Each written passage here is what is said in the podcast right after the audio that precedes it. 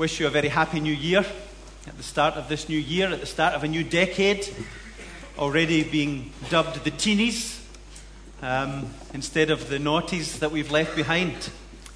And at the beginning of this new decade, I think it's a time when often we look back and see where God has brought us from and where we anticipate that God might take us to. At the start of a new decade, we think in bigger terms, we think in longer terms, more than just a, a new year, but a greater span of time in which God might do greater and more wonderful things if we will but commit ourselves more fully to Him. Will you read with me from God's Word, from Second Chronicles, please? Second Chronicles and chapter 6. If you're using the Pew Bible, it's page 440. Second Chronicles, not the most well thumbed book in our Bible, I guess. Perhaps owing to the fact that it opens with several chapters of genealogy. So and so begat so and so, begat so and so, begat so and so, and a list of names that we've never heard of and that we probably will never call our children. Uh, so, not a book that you might often turn to, but this morning we look at Second Chronicles chapter 6, and we'll begin to read at verse 12. I'm going to read down through the chapter. I may skip a few verses. Follow with me if you will. I'll try to keep you aright as we follow down the verse numbers. Second Chronicles chapter 6, beginning to read at verse 12. Then Solomon stood before the altar of the Lord in front of the whole assembly of Israel and spread out his hands. Now he had made a bronze platform five cubits long, five cubits wide, and three cubits high, and had placed it in the center of the outer court. He stood on the platform and then knelt down before the whole assembly of Israel and spread out his hands towards heaven. He said, O Lord God of Israel, there is no God like you in heaven or on earth. You who keep your covenant of love with your servants, who continue wholeheartedly in your way. You have kept your promise to your servant David, my father. With your mouth you have promised, and with your hand you have fulfilled it, as it is today. Verse 18. But will God really dwell on earth with men? The heavens, even the highest heavens, cannot contain you. How much less this temple that I have built? Verse 21. Hear the supplications of your servant and of your people Israel when they pray towards this place. Hear from heaven your dwelling place, and when you hear, forgive. When a man wrongs his neighbor, verse 23, hear from heaven and act. Verse 24 When your people Israel have been defeated by an enemy, when they turn back and confess your name, praying and making supplication before you in this temple, then hear from heaven and forgive the sin of your people Israel.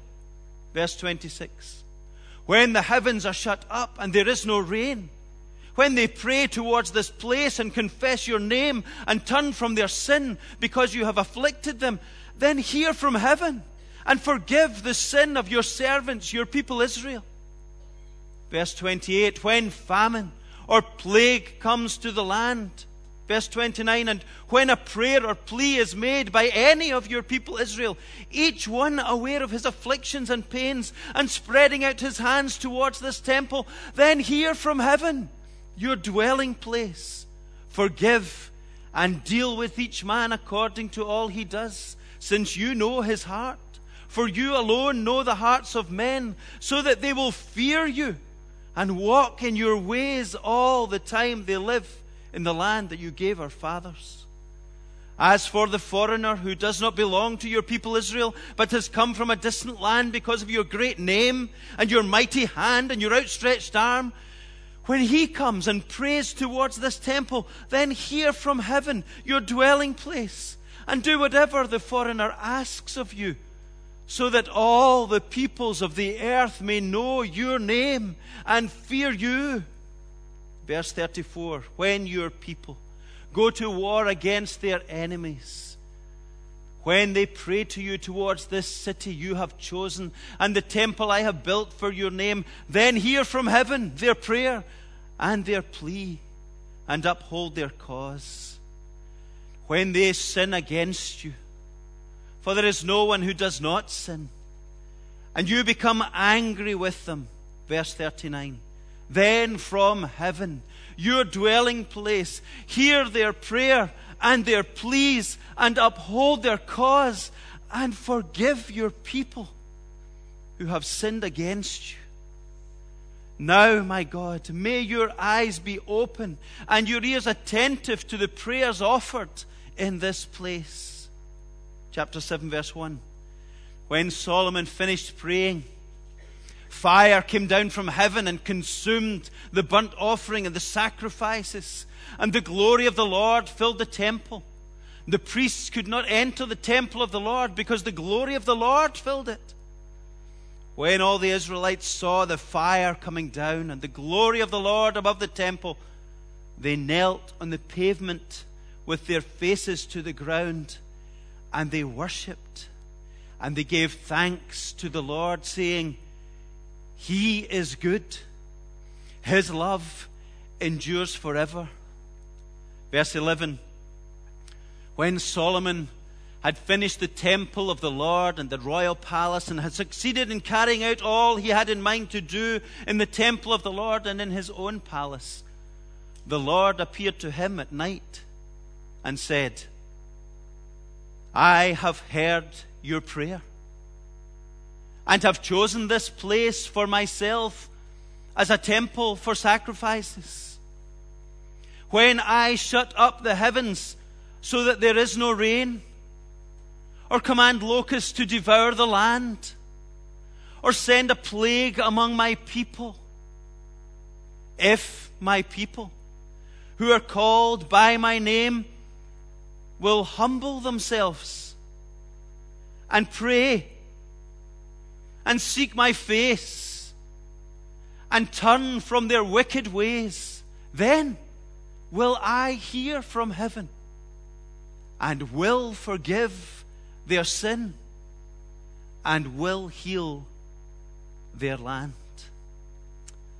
This is the word of the Lord.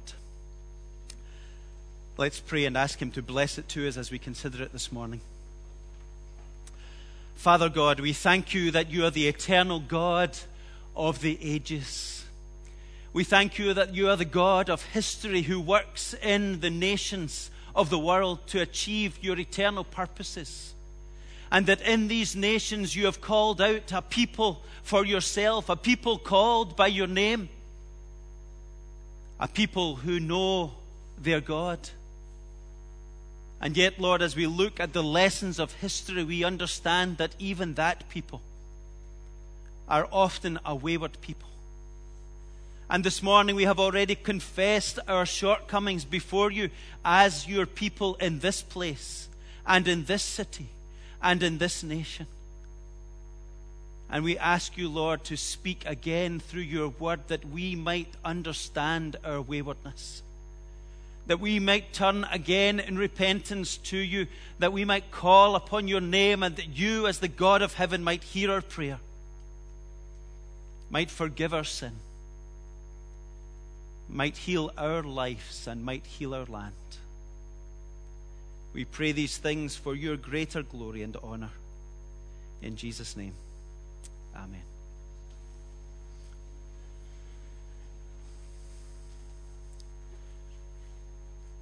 I used to love getting a new jotter at school. I don't know if you can identify with that. A new jotter, a new exercise book was always a special occasion. Opening that new jotter, do you remember it? And writing on the first page, a blank page, nothing written on the page, and an opportunity for you in all your precise and best handwriting to write the date and to put, if you were a school uh, a school pupil from, from my era to put a margin there, as the teacher often taught you, and to write at the top what the subject was for today, whether it was mathematics. Do you remember these square ones that you got for mathematics? And you made sure all the boxes fitted with the numbers. And, and that first page of your jotter was, was pristine. It was excellent. It was a fantastic experience because the messy jotter that you had left behind was forgotten. It was no longer required. And the kisses that the teacher used to always put on your jotter were forgotten too. And here was a new chance to be the perfect pupil, to be excellent once again. Here was the adventurous future of new learning. Here was the opportunity to get it right, at least for the first page, anyway. And it was an opportunity for us then to branch out and to launch out into a, new era of learning. An old era gone past, and a new era being offered to us. And as we stand at the beginning of a new year and a new decade, there's a sense in which we too have a new jotter today. An open page, an opportunity to write afresh the lessons that we have learned from the past and how we need to learn them. What are we going to make of the new jotter that we've been given in 2010? The book of Chronicles, from which we have read extensively this morning, is, as I've said, not a well read book in terms of Bible books. But it is a book that was important in an ancient era, an era that was set probably some almost 3,000 years ago, at least two and a half thousand years ago. A time when the people of Israel found themselves in exile chased out of the land which God had promised to them, a people who had learned hard lessons in their spiritual walk, a people who had often deserted the way that God had made clear to them, a people who had reaped the consequences of that and found themselves in a foreign land, a land marked with tears, a land marked with regret a land marked by a desire once again to return to the ways of the Lord. And as the chronicler writes the history that he does in 1st and 2nd Chronicles, which was probably originally one book, he writes at a time at the end of Old Testament history when the people of God are about to come out of exile and come back into the land under God's gracious provision for them once again. And he says to them, in effect, let's learn some lessons from our history. Let's learn some lessons from that old jotter which we spoiled so often. Let's write afresh a new page in our history.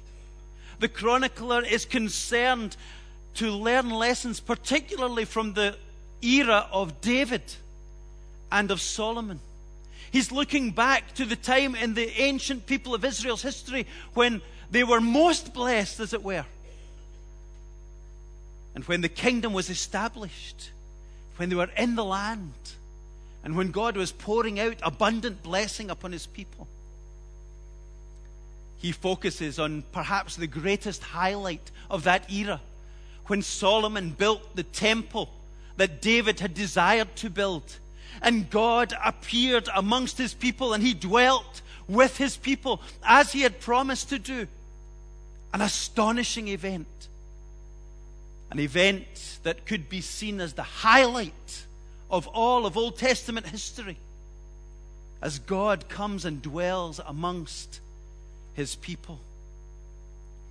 And the chronicler is at pains to detail for this exiled people before they go back to Israel what exactly were the conditions upon which the Lord agreed to dwell amongst his people? What were the conditions that we were able to meet that saw God's greatest blessing in these days of our past history? And the preacher, the chronicler, is applying these lessons to the people of God in his day so that they might understand God's greater purposes. As we come to chapter 6 and chapter 7 of Chronicles, where we read today, we have heard the story relayed by the chronicler of the construction of the temple in all its glory and splendor. But in chapter 6, particularly, we hear Solomon's prayer as he cries out to God and calls upon him to come and to dwell in this meager temple which has been made by the hands of men, he recognizes that it cannot contain the Almighty, the one who is the maker of heaven and earth. But would he deign to come? Would he deign to stoop down and be among his people once again? And Solomon's prayer in chapter 6, that I read so extensively from, calls out for us to address it again, to look at it again. Let me encourage you to do that in your own time. A prayer of intercession, a prayer crying out and calling out on the behalf of others, on the behalf of individuals, if you look at it, on the behalf of a nation, if you will look at it on the behalf of an international scene that God may pour out blessing. And how we long for that kind of thing today in our own land.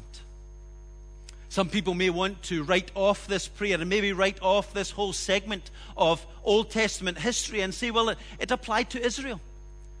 This was a promise given to Israel, it's not something for us today. And yet, I would want to challenge that view. I would want to challenge it because so often in New Testament, the people of God are referred to as the true Israel of God. We hear that we are a people who have been identified, who have been called out from amongst the nations. The church of the Lord Jesus Christ are, in some sense, that people. And while there may be aspects of this prayer that will be applied to geographical boundaries and this kind of thing, all of that can be understood afresh can be understood afresh in terms of spiritual lessons that we must learn. Walking in the footsteps of the Israelites of old. Is this not what Paul tells us in Corinthians, 1 Corinthians chapter 10? That these things have been written so that we might learn from them? And so we come again to that history, to that ancient history of a people of long ago, that we might learn from them. Look at the focus of that prayer a focus calling upon God to keep his promises. A promise made to David, a promise made to the line of David. We can learn to call upon God and, uh, and his promises. A call to see God come and dwell amongst his people. Do we not desire that thing today? That we might evidence his presence amongst us as individuals and as a congregation, as a nation. That the God of heaven may dwell amongst the people of Israel. And in chapter 7, where we will focus our thoughts this morning, particularly these verses from verse 13 down to verse 14, we hear God's gracious answer to Solomon's prayer. And what an answer it is. God hears prayer. God answers prayer. And as Paul has reminded us this morning already, we are so often doubtful about that, aren't we? In our modern age, in our technological era, we are so easily skeptical and yet, this is the lesson of history that God is the God who answers prayer. The true Israel of God, when they cry to Him, will see Him answering prayer, fulfilling His promise. What did we read there? A promise that was made by God's mouth and a promise fulfilled by God's mighty hand. Here is the God that we cry to a God of action, not a silent God.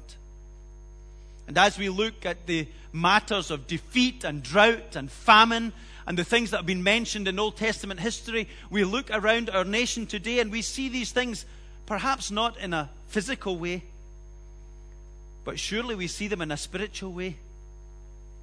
We see a land that is marked by drought, spiritual drought. We see a land that is marked by spiritual famine. We discover that when we actually open up God's Word with certain individuals, they are hungry for God's Word.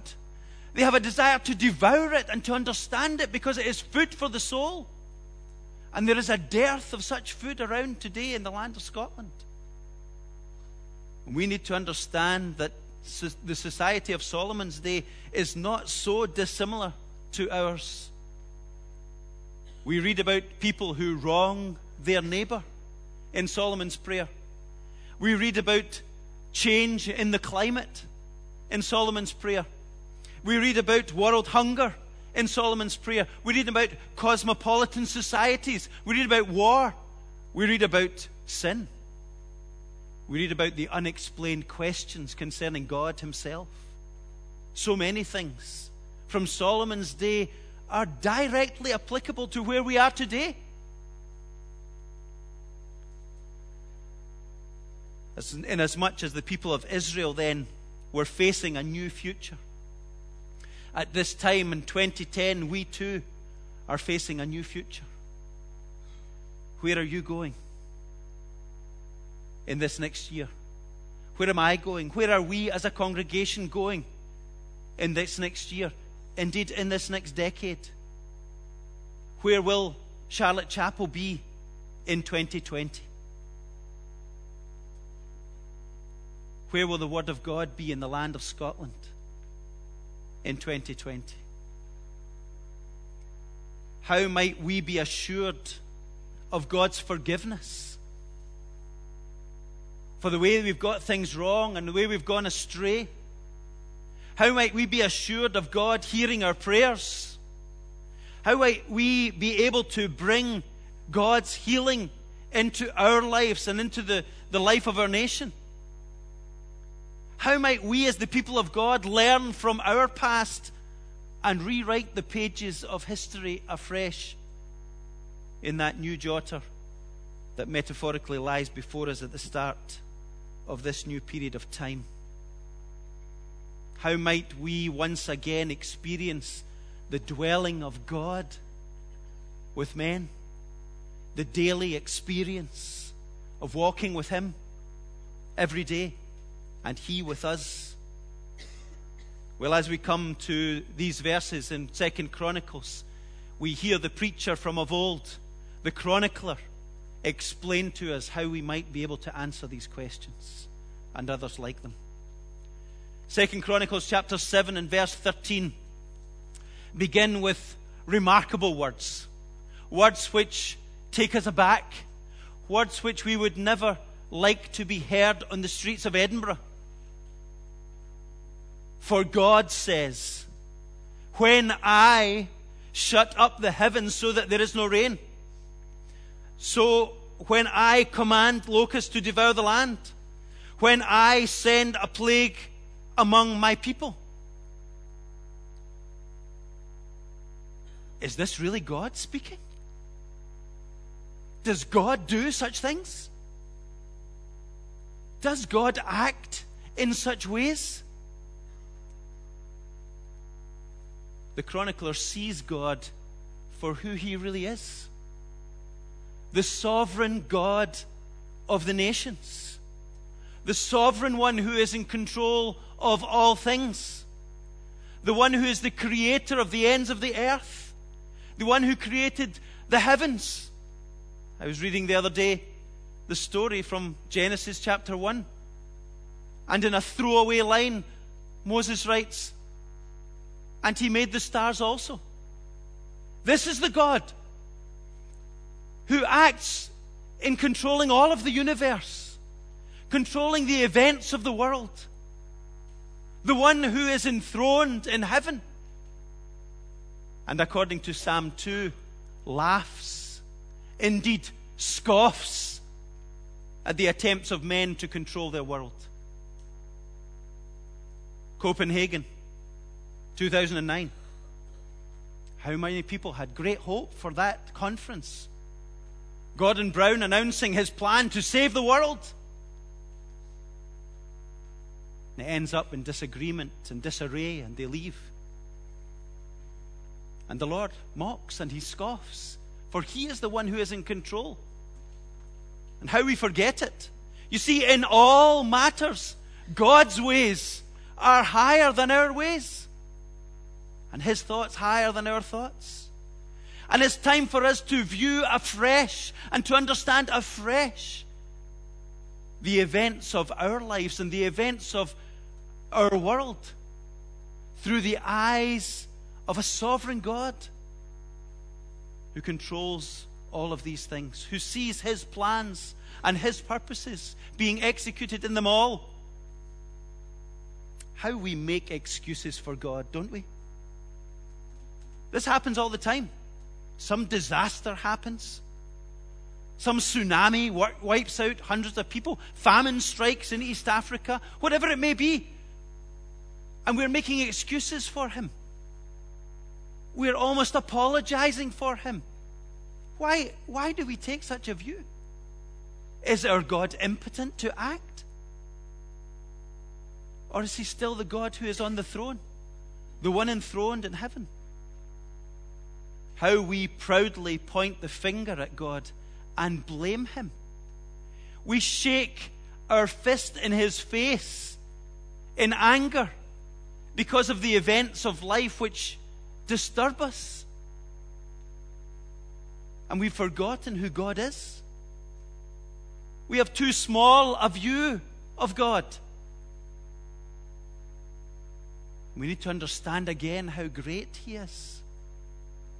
You see, God's desire through these actions of His is nothing less than to bring back to Himself a people who have turned their back upon Him, a people who have strayed from Him.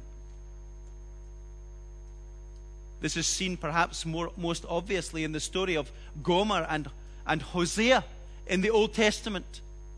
Hosea is a prophet who is seen to be like God in his behavior. For he takes an adulterous wife, Gomer, who continuously goes astray and turns her back upon God, upon her husband. And from the East African context, we see this so evidently.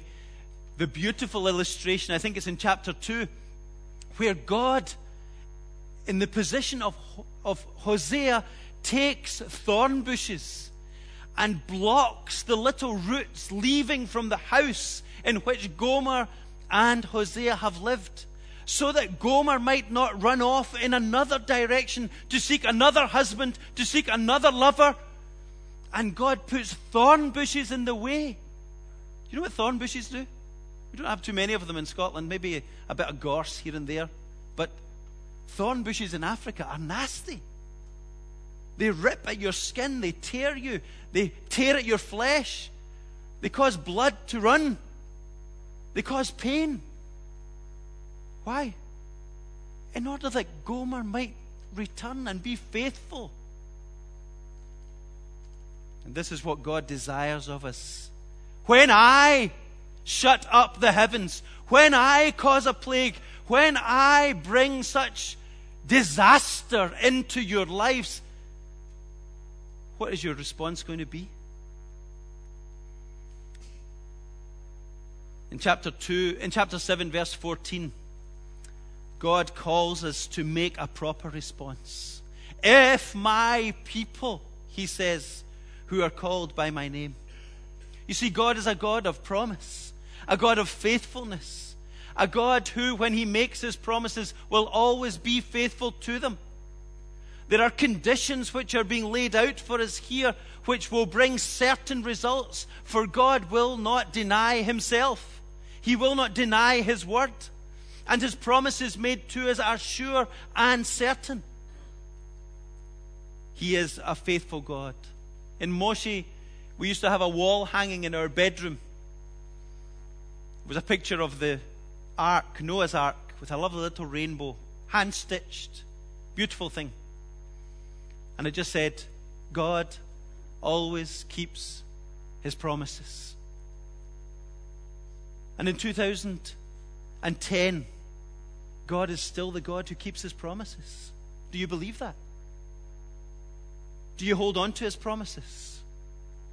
Will you hold him to his promises? Will you meet the conditions that he has asked of you that he might be able to keep these promises? Perhaps my favorite verse, my life verse, perhaps, Numbers 23, verse 19 and 20. For God is not a man that he should lie, or a son of man that he should change his mind. Does he speak and then not act? He promises and he will fulfill. I have received a command to bless, and he will bless, and I cannot change it. There's the sovereign God of the universe at work. No one and nothing can stand in his way. What are these responsibilities then? Let's look at them briefly. Four responsibilities on our part. Humble themselves. If my people will humble themselves and pray, responsibility number two. And seek my face, responsibility number three. And turn from their wicked ways, number four. Then I will hear. Then I will act. This is what the Lord tells us through His Word. And we must take up these responsibilities as the people of God. We must make them our own. We must act on these responsibilities. Humble themselves. Here is the first thing for you to do. In light of all I've said this morning about God's sovereignty and God's control, what is your response? Perhaps in your heart you balk at the ideas that I've mentioned. Perhaps in our rebellious spirit we continue to say, that's a bit over the top. That's a bit ridiculous. But here is the very first call to us humble yourself before the Lord. Humble yourself before the Lord God, and He will raise you up, says James. Will the clay say to the potter, Why have you made me this way? Why have you done this to me? Oh, we forget our place so quickly. Should we not say, or instead of why did God do this, should we not say, Lord, I see that I have left your way. I see that I have turned my back on you. I see that I've not acknowledged you for who you really are. I see that I've made you too small. And I've made myself too big. Humble yourselves. Humility is when we rightly understand who God is and who we are. Humility before God recognizes that He is the great creator and we are but the work of His hands, creatures, His creation. Pride, of course, is the opposite of humility. Pride says, I don't need you, God. Pride says, I can do it my way. I can manage. Pride makes us God. Pride is idolatry. Humble yourselves. Acknowledge God to be who He is. And pray. It seems that these two are inextricably linked. For to pray is to acknowledge your own inability. Perhaps that's why we pray so little in the West. I'll tell you something. I had to go to Africa to learn how to pray. I had to go as a missionary to Africa to learn how to pray. Because we have everything here, we have more than enough. We don't need God. We've forgotten God. God's a convenience perhaps on a Sunday or perhaps in a crisis. But in everyday life, in the in the every experience of life. Prayer, you see, is that humble request before God that says, I beg of you. Would you do this for me? Do you, do you remember? I guess even I'm not old enough to remember the old English that said, I pray that you would do something. But that's where that word comes from. It's a begging, it's a, it's a, it's a humble request. Would you please, please, please do this for me? I pray. And how we've forgotten to pray. Here is a cry for God's mercy, a cry for God's grace. It's like the tax collector in Luke chapter 18 Lord, be merciful to me, a sinner. Prayer is that expressing of our utter dependence upon God in all things. Do you depend upon God every day? Do you depend upon God for your work? For your relationships? Do you depend upon God in raising your children? In being a good parent? In being a faithful husband? Do you depend upon God or are you self sufficient? if my people will humble themselves and pray. See, prayer is not just religious postulating, it's not a gesture, it's not performance, it's an expression of our need. And we need to, ref- to, to understand afresh how much we need God in these days how much we need Him in this land. Intercessory prayer brings special needs before God. Yeah, we've read about drought and plague and disease, but what special needs might we, as the people of God, be able to bring before Him on the behalf of others?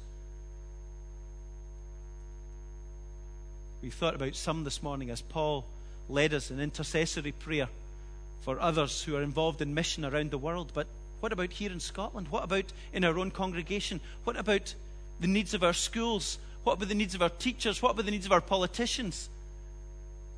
How we need to pray for individuals, for the nation, for an international scene. And seek my face.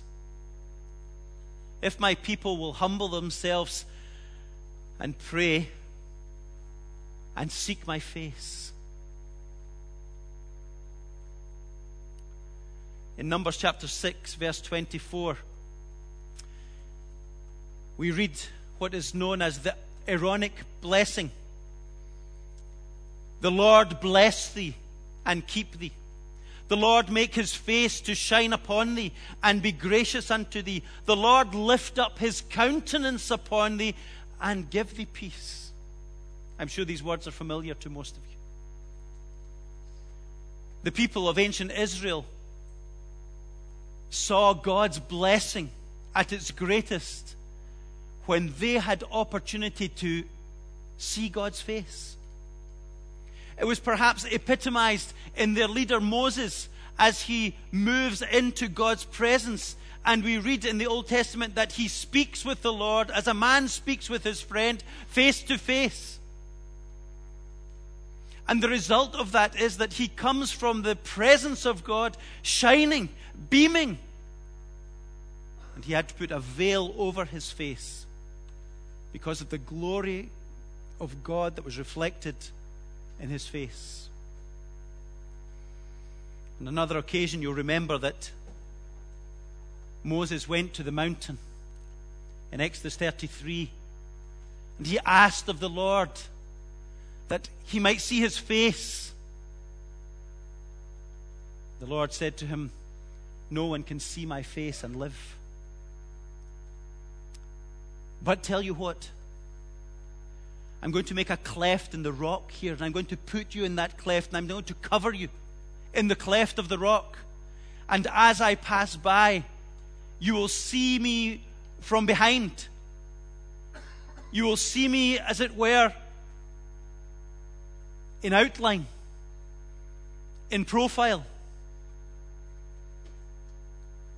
And as he does that, as he reveals himself to Moses, he proclaims his name before Moses, who he is the great God, the sovereign Lord, the Lord whose love extends from generation to generation, who is slow to anger and abounding in love.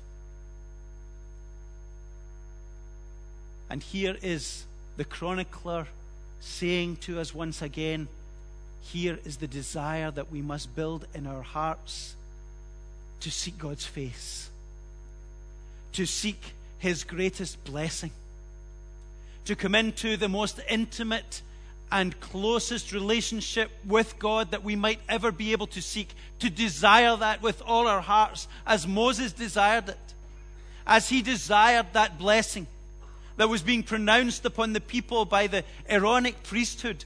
So the chronicler announces again yes, seek his face, seek his face, seek a deeper walk with the Lord in 2010.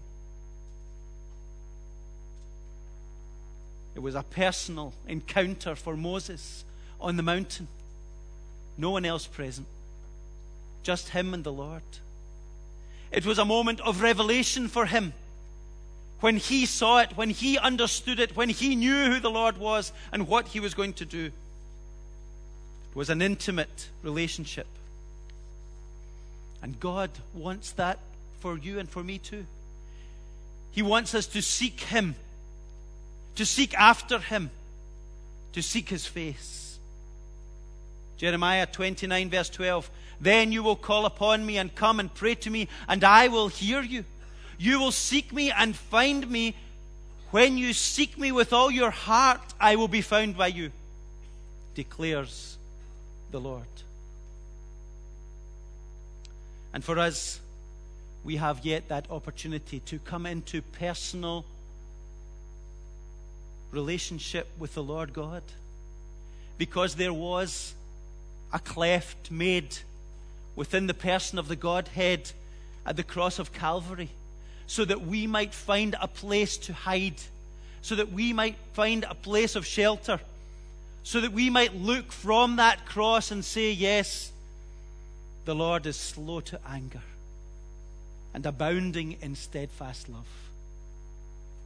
For God so loved the world that he gave his one and only Son, that whoever believes in him will not perish, but have everlasting life. Here is the intimacy of the relationship into which God wants to bring us. We finish with this fourth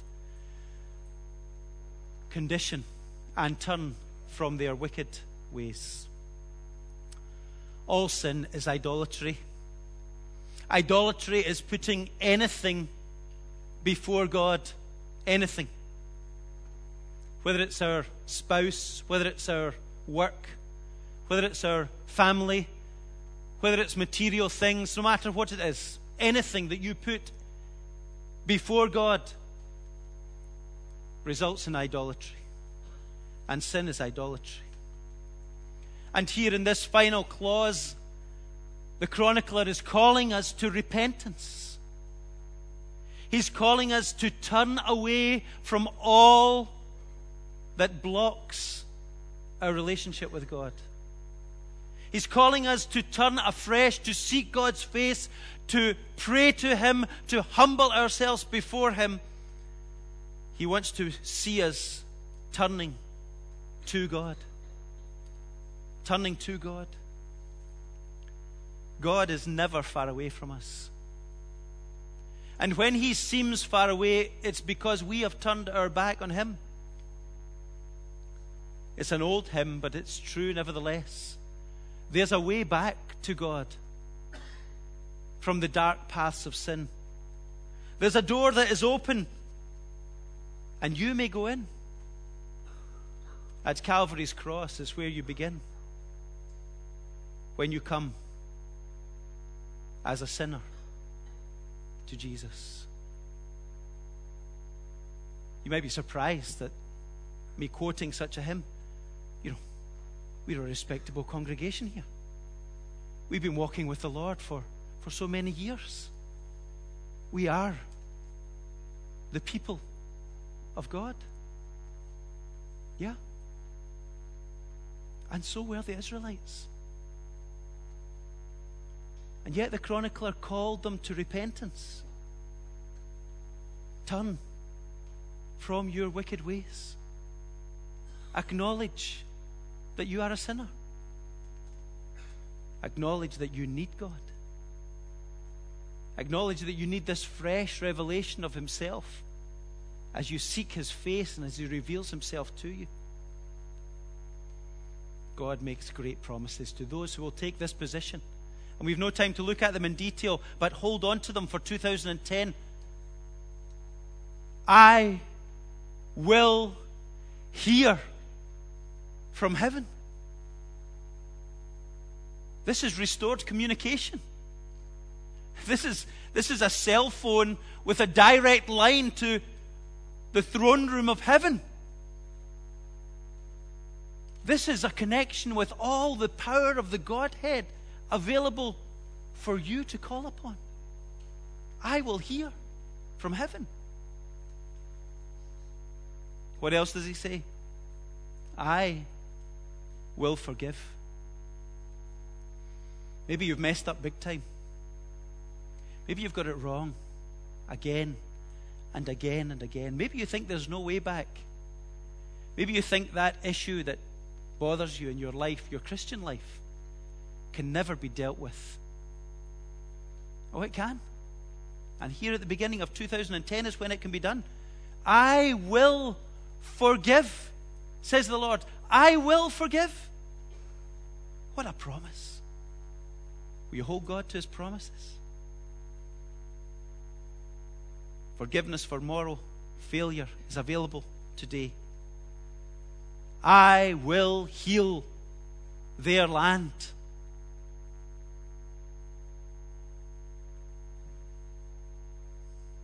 May it be so. May it be so in this decade to come that God would heal our land, the land of Scotland. That He would bring relief from judgment. For it is all too obvious that His wrath is being poured out against all the godlessness and wickedness of men. May God give us grace to deal with the matters that we can deal with. That we would humble ourselves and pray and seek God's face and turn from our wicked ways.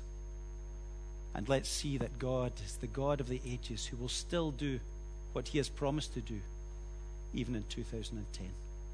Let's pray.